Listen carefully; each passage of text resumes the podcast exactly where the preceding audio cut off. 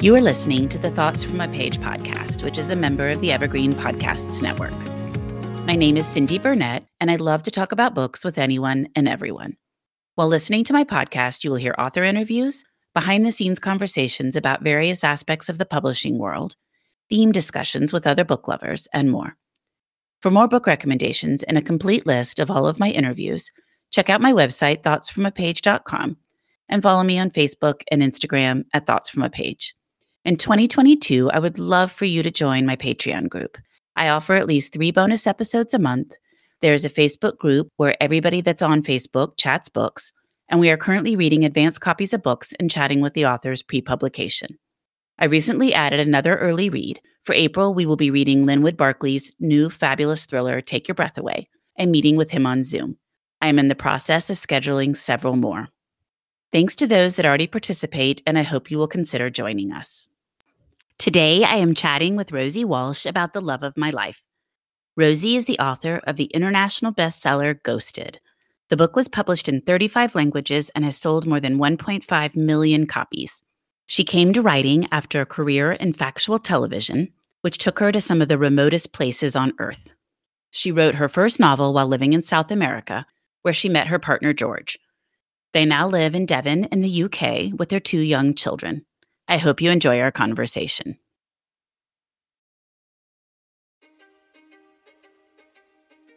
History is complicated. The story of human progress is long, messy, and riddled with controversies big and small. On Conflicted, we dive headfirst into history's most infamous events and contentious figures. We try and untangle the good from the bad, the fact from the fiction, and the monsters from the misunderstood. Was Genghis Khan a murderous butcher or a civic pioneer? Did the Allied powers go too far in firebombing the German city of Dresden at the twilight of World War II? And how did the Marquis de Sade acquire such a sinister reputation? And was any of it true? These are just a few of the tough questions we wrestle with and investigate on Conflicted. So if you love history or just enjoy a good story, please join me, your host, Zach Cornwell, for a fascinating new topic each and every month. Conflicted, a history podcast, is available on Spotify, Apple, or wherever else you get your podcasts. I hope to see you soon.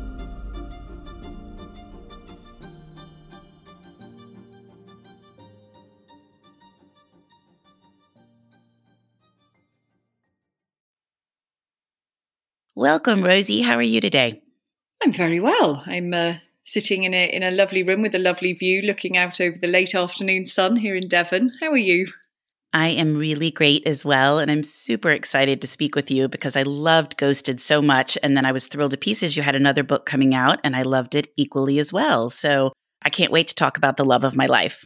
Thank you. That's uh, it's it's nice to hear when when somebody when so many people have loved your first book. It's absolutely terrifying bringing out the second great deal of pressure I put myself under to write something that people would love as much.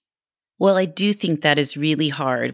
When you've had a first book that has resonated so well with people to then worry about the second one coming out into the world. But I mean, a GMA pick, and I've seen so many great reviews. So it's obviously doing quite well, which is wonderful. Yes, it has been joyous actually. The, the, the process of writing this thing was pretty torturous. So I am really, really, really thrilled that it's it's turned out so well because you just don't know when you're you know when you're deep in process. It you know it really there's every it, it feels just as likely this will be the worst book you've ever written as it will you know the best and you know anything that could turn into a bestseller. Well, I have so many questions for you, but before we dive into those, I'd love for you just to give a quick synopsis of The Love of My Life for those that won't have read it yet. Mm. So, The Love of My Life is the story of Emma and Leo, who to the outside world would seem to be the perfect couple. They're both successful in their careers. Emma is a marine biologist, and Leo writes obituaries for a London broadsheet newspaper. They've got a lovely daughter. They live in a ramshackle old house in a really beautiful part of London. And, you know, they have they have plenty of friends and family, you know, all seems well. However, when we meet them, Emma is waiting to find out if her cancer treatment has worked, and Leo is dealing with his his many feelings in the way he knows best, which is to write her obituary in secret. But this, of course, turns out to be uh, something of a disaster because in the in the process of basic fact checking about his wife's life, Leo discovers that Emma is not who she says she is. What follows is a really traumatic journey for Leo, who is um, discovering that the love of his life is a story, no more than a story, and for Emma, who is forced to confront a past so awful that she spent her entire adult life trying to bury it. So I was on the edge of my seat as I was reading, dying to know what her secret was and how everything was going to unfold. How did you come up with the idea for this one?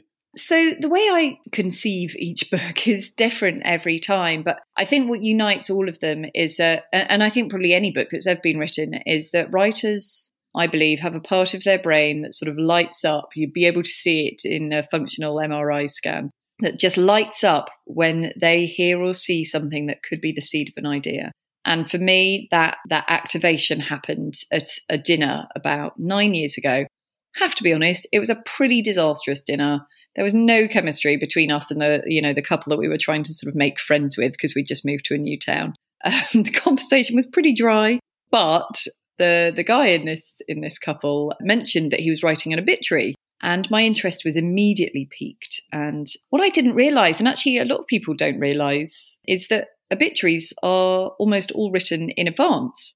And when you think about it, it makes perfect sense because, you know, they're generally published within an hour or two of the person dying. So, of course, they've been prepared. But I had not realized that. I'd not put two and two together. And I was instantly fascinated. And I started, I sort of glazed, glazed over and sort of left the conversation at the table and started thinking about, you know, what it what it means to try and tell the story of somebody's life and how much agency we as people who are being written about, you know, have over our stories. And I just grabbed my phone and I wrote an email to myself that just said, obituary writer starts researching somebody's life, discovers that they're not who they say they are. And a few months after that, it became obituary writer starts researching his wife's life and discovers she's not who she says she is. And as soon as I had that, I knew that I'd got what I'd been longing for, really, which was another story about ostensibly about love, but bound up in a really dark, fast moving mystery. And so the premise for the book has remained constant since then. You know, my my elevator pitch has not changed. I was wondering that if, as you wrote it and kind of delved into it, if things had changed.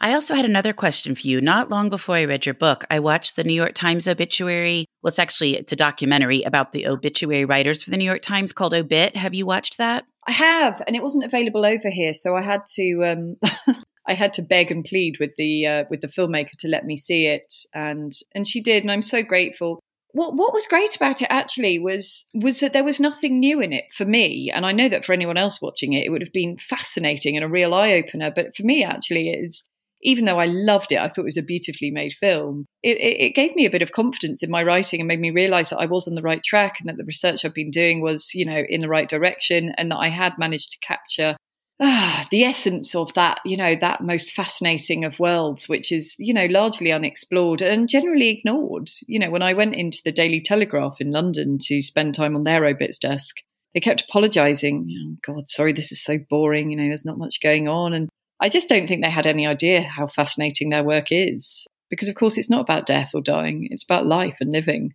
I agree. I just thought it was the most interesting documentary, and I watched it with my teenagers and my husband, and we were all completely enthralled with the process and the fact that what you just said earlier, which is that most of these obituaries for famous people or notable people are already written, and all they have to do is kind of add in the final details. I just thought that was so interesting. They could go back and go through all these filing cabinets and pull out things that had been written for 20 years about somebody. It's really interesting. Yeah, and what's lovely about that is that the filing cabinets where stock obituaries are filed are still physical um, because it would take years for the for all of the information that's collected to be digitized. You know, a lot of these um, stock obituaries are just a collection of, pre- of you know newspaper clippings from decades ago. And I loved that. I loved rifling through, you know, decades of fascinating people in their lives, and yet, and you know, all of them were still alive they were all still alive, just these collections of, of press clippings and articles and thoughts and half written pieces. It's really fascinating, you know, and, and to see some of them being written up quite heavily, you know, 30 years ago, which suggests to me that they perhaps suffered a serious illness 30 years ago. hence being written up. And that's that is the life of the obituary writer. They have they live in a state of sort of feverish preparedness for just about anyone to die. So uh, you know, it doesn't matter how young they are. If if if anyone's remotely famous, they probably got a stock obituary. And if they become ill or cancel a public engagement, then they will definitely have a stock obituary because you know the, the, the news desk will be thinking, "What's happened? You know, why why why why have they not appeared for their gig or their football match or whatever?" But the obituary write, writer or editor will be thinking, oh, "I better get them on file quickly." it's just fascinating. I really I have paid so much closer attention to obituaries when famous people have died ever since I watched that. So then of course your book came along and I thought, how funny, you know, I just watched this and now we have this same topic. It's it's really interesting. And I think the world always works that way. I find out when I find out more about one thing, then suddenly it's it's more places for me. Let's talk about the GMA book selection. That had to be so exciting. How did you find out? What has that been like? I mean, what a roller coaster. Uh, so my life the last few months has been pretty chaotic because we moved from a city to the countryside and the house that we were buying uh, wasn't ready so we had to live in a rented place for a few months and my four year old started school and that like a lot happened during that time you know we um, we also had a couple of really difficult bereavements like so so much has been going on that i've I've really not been focused very much on my on my writing career. I've been just very much sort of heads down in the trenches of parenthood. And I had a meeting with everyone at my publisher, Viking. Oh, I don't know. It was about three months ago. And, you know, they mentioned the book clubs that they were pitching to. And I sort of nodded politely and, you know, okay, whatever. Because in a million years, I didn't imagine, you know, imagine that I'd be picked. And then I remembered a couple of weeks later, oh, yes, they said that if GMA came through, then it would, you know, it would be by the end of this week. And it was 5 p.m. on a Friday. So I just thought, eh, you win some, you lose some. I guess it's not happening this time round. Um, you know, and I wasn't surprised. It was it was just disappointing, but I wasn't surprised. And then a bit later, I checked my emails because, of course, it wasn't 5 p.m. in the States. It was only midday. and I had an email from the head of publicity at Viking. And, you know, the news was in the subject line. So, you know, there was no mistaking what had happened. But I, I still didn't believe it. And I read the email four or five times before just holding my phone out to my partner. And my poor partner, I hadn't even mentioned him that I was up for the book club because I didn't think I would get it. So he was he was just kind of looking at it, saying, "What? I, I don't I don't really understand what I'm looking at here. Like, what what what what is this? What does this mean?" And oh, it was just the most beautiful thing. I had tears in my eyes. I just to have gone through the kind of slog that I went through writing this book, and it was a real slog, emotionally, physically, in so many respects. It was difficult. This one, to have gone through that and to come out the other end with a piece of news like that and to finally finally begin to see that actually potentially this was a good book that people might enjoy. It, it made all of the the struggle of the last few years worth it. It was it was amazing. I feel quite emotional just thinking about it well it's super exciting and congratulations. I should have said that very first. And I think that GMA just does a wonderful job with their book club selections. They really dive into all the aspects of the book and the author. And I just feel like they really just do a stellar job. Yeah, I do too. And I've, I think, you know, the, the, the creativity that goes along with it, you know, the number of video assets I've had to produce and written pieces and photographs and, and I'm still nowhere near done. You know, that's a really wonderful thing. Like there's still I've still got more filming to do. I've still got loads more interviews. I've got, you know, I've got to write some stuff. I've got Q and A's.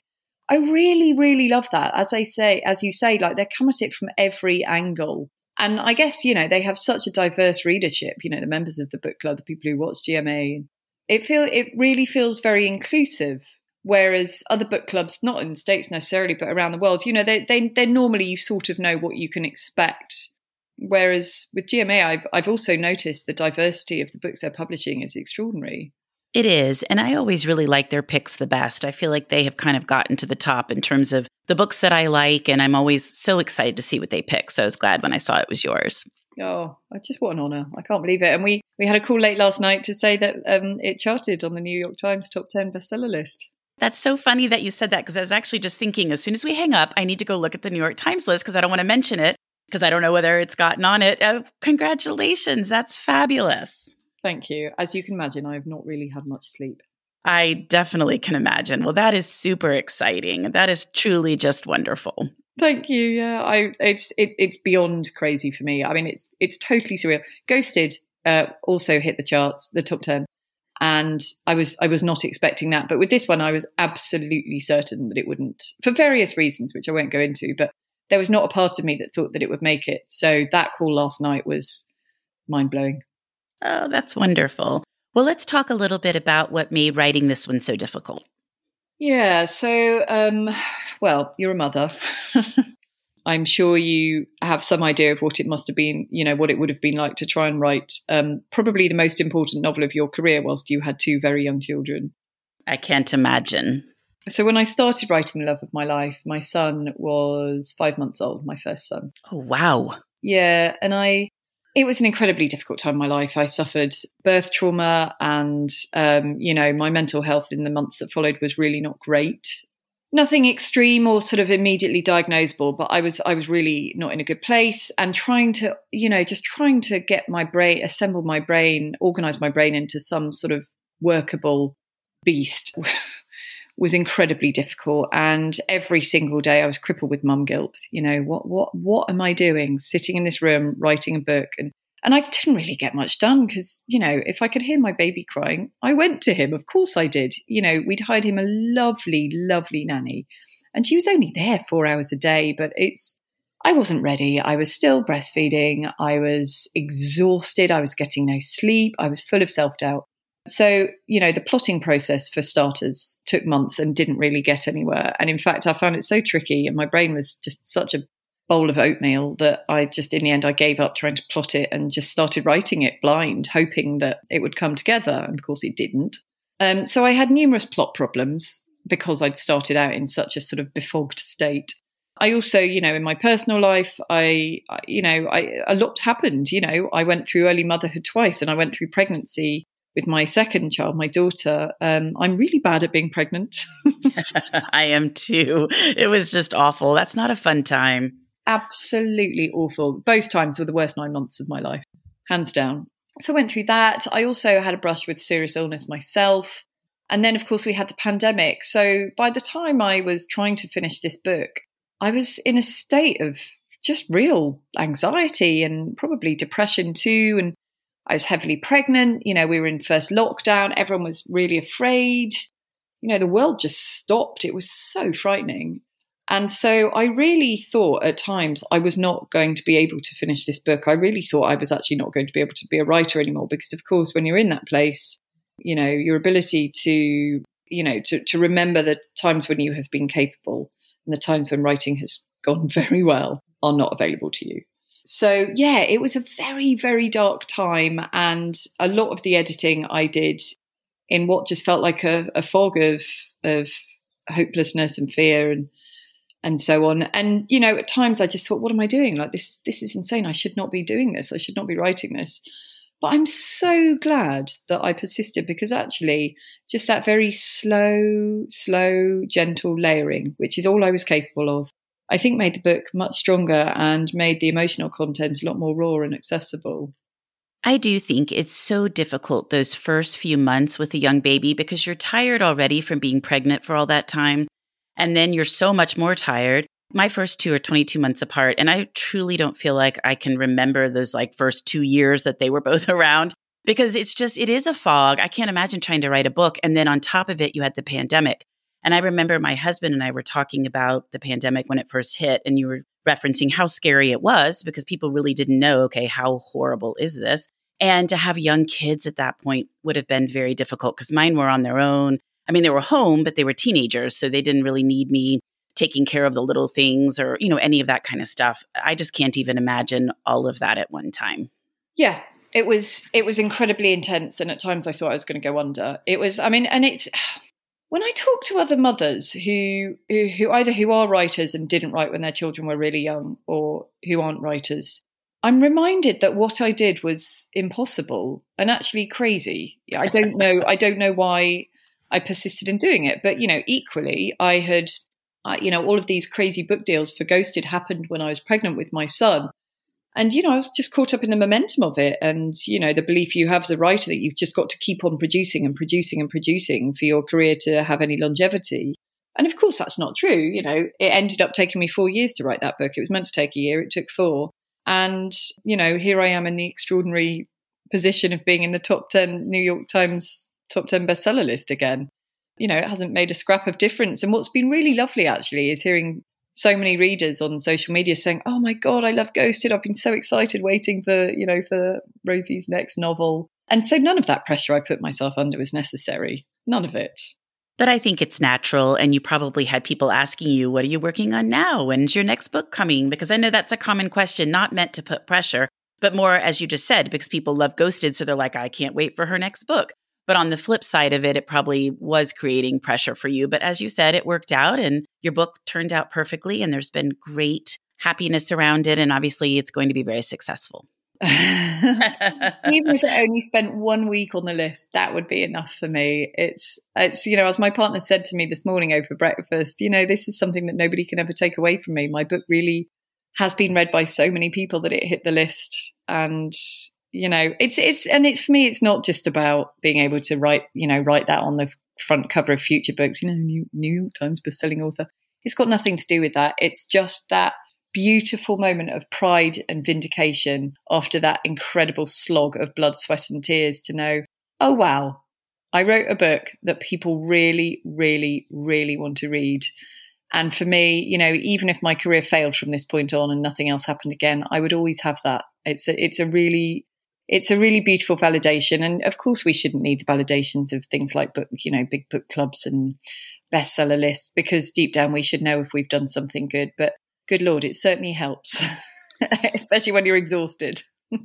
I was just going to say it's very validating. And then you mentioned that as well. But yes, and not so much that you need the validation, but just knowing that you spent all this time on it and that it's making its way out into the world. There are just so darn many books coming out all the time. So it's just nice to know that people are recognizing yours. It is. And actually, you know, today I'm in a marathon of eight hours of um, radio and podcast interviews. But what is really, really beautiful for me is how much people have clearly loved the book. And I don't think they're making up. You can tell um, when somebody has really loved your novel. And that, that for me is wonderful to be, you know, in the company of bookish people who read a lot of books and to know that they've loved your book is, there's no feeling quite like it really. It's, I feel incredibly lucky today. I bet you do. And I think you're exactly right. I think when people really love it, it shines through and you can tell in the way they're talking about the book and the questions they're asking. So I definitely think people would not make that up. I hope not. What about covers? So I love your US cover, and I was on your website a little bit ago, and your UK cover is so different. So I'd love to just talk about how the two different covers came about.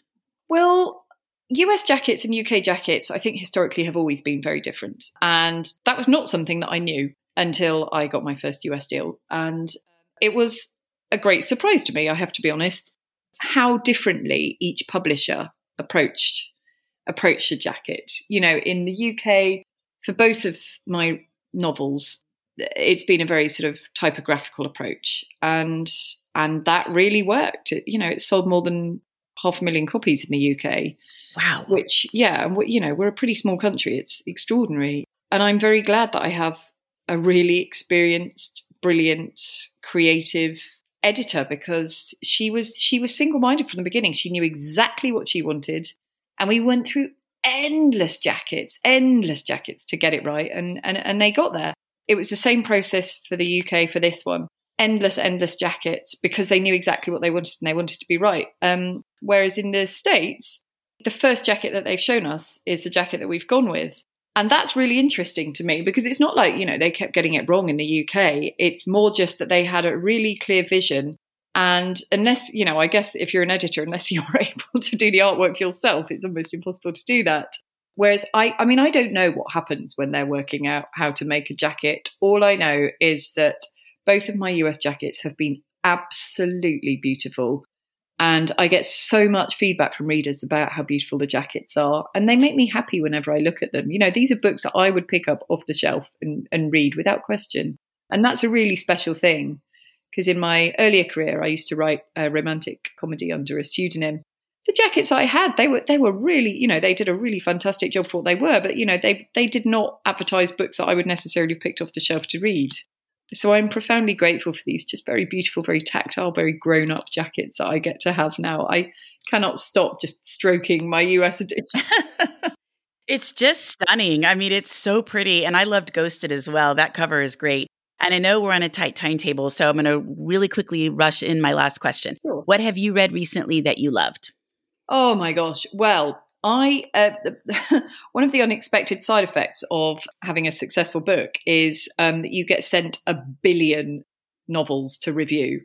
And so my bedroom is currently a real, really sort of anxiety provoking place because there are just piles of books that I still haven't read. And I, and I want to, you know, I want to help people the way that people help, have helped me. So I haven't done any uh, reading for pleasure, so to speak, in a very long time because I'm constantly reading books for review quotes. That's not to say that the books I read aren't excellent, but actually, I've done two. I've read two novels for pleasure recently uh, because of authors that I'm doing events with. So I did an event with Ashley Audrain last week, and I finally got to read The Push, which I've been dying to read since I heard it announced in the book press.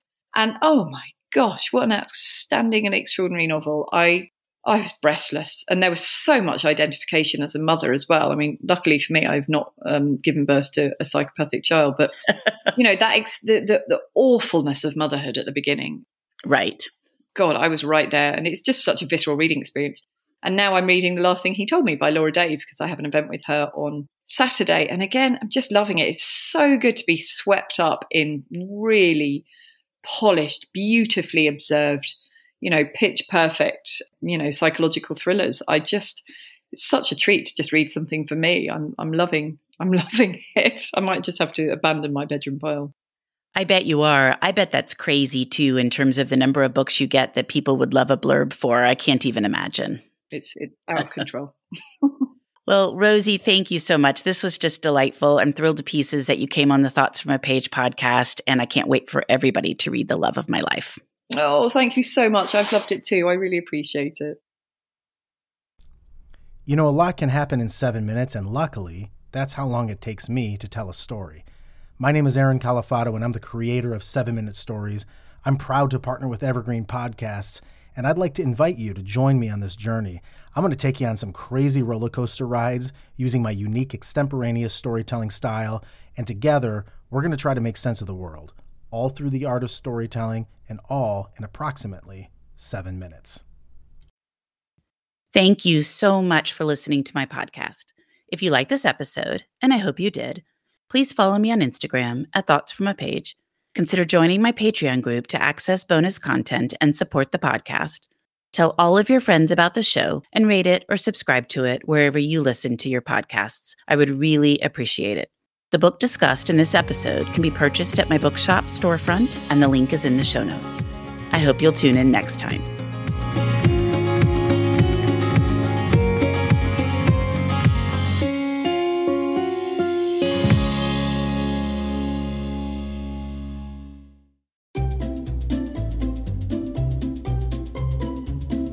Hello, and welcome to Novel Conversations, a podcast about the world's greatest stories. I'm your host, Frank Lavallo, and for each episode of Novel Conversations, I talk to two readers about one book. And together, we summarize the story for you. We introduce you to the characters, we tell you what happens to them, and we read from the book along the way. So if you love hearing a good story, you're in the right place. Our ninth season is coming this fall. Tune in to hear from some of the all time great authors Charles Dickens, Jules Verne, F. Scott Fitzgerald, and more. Subscribe to Novel Conversations wherever you listen to podcasts.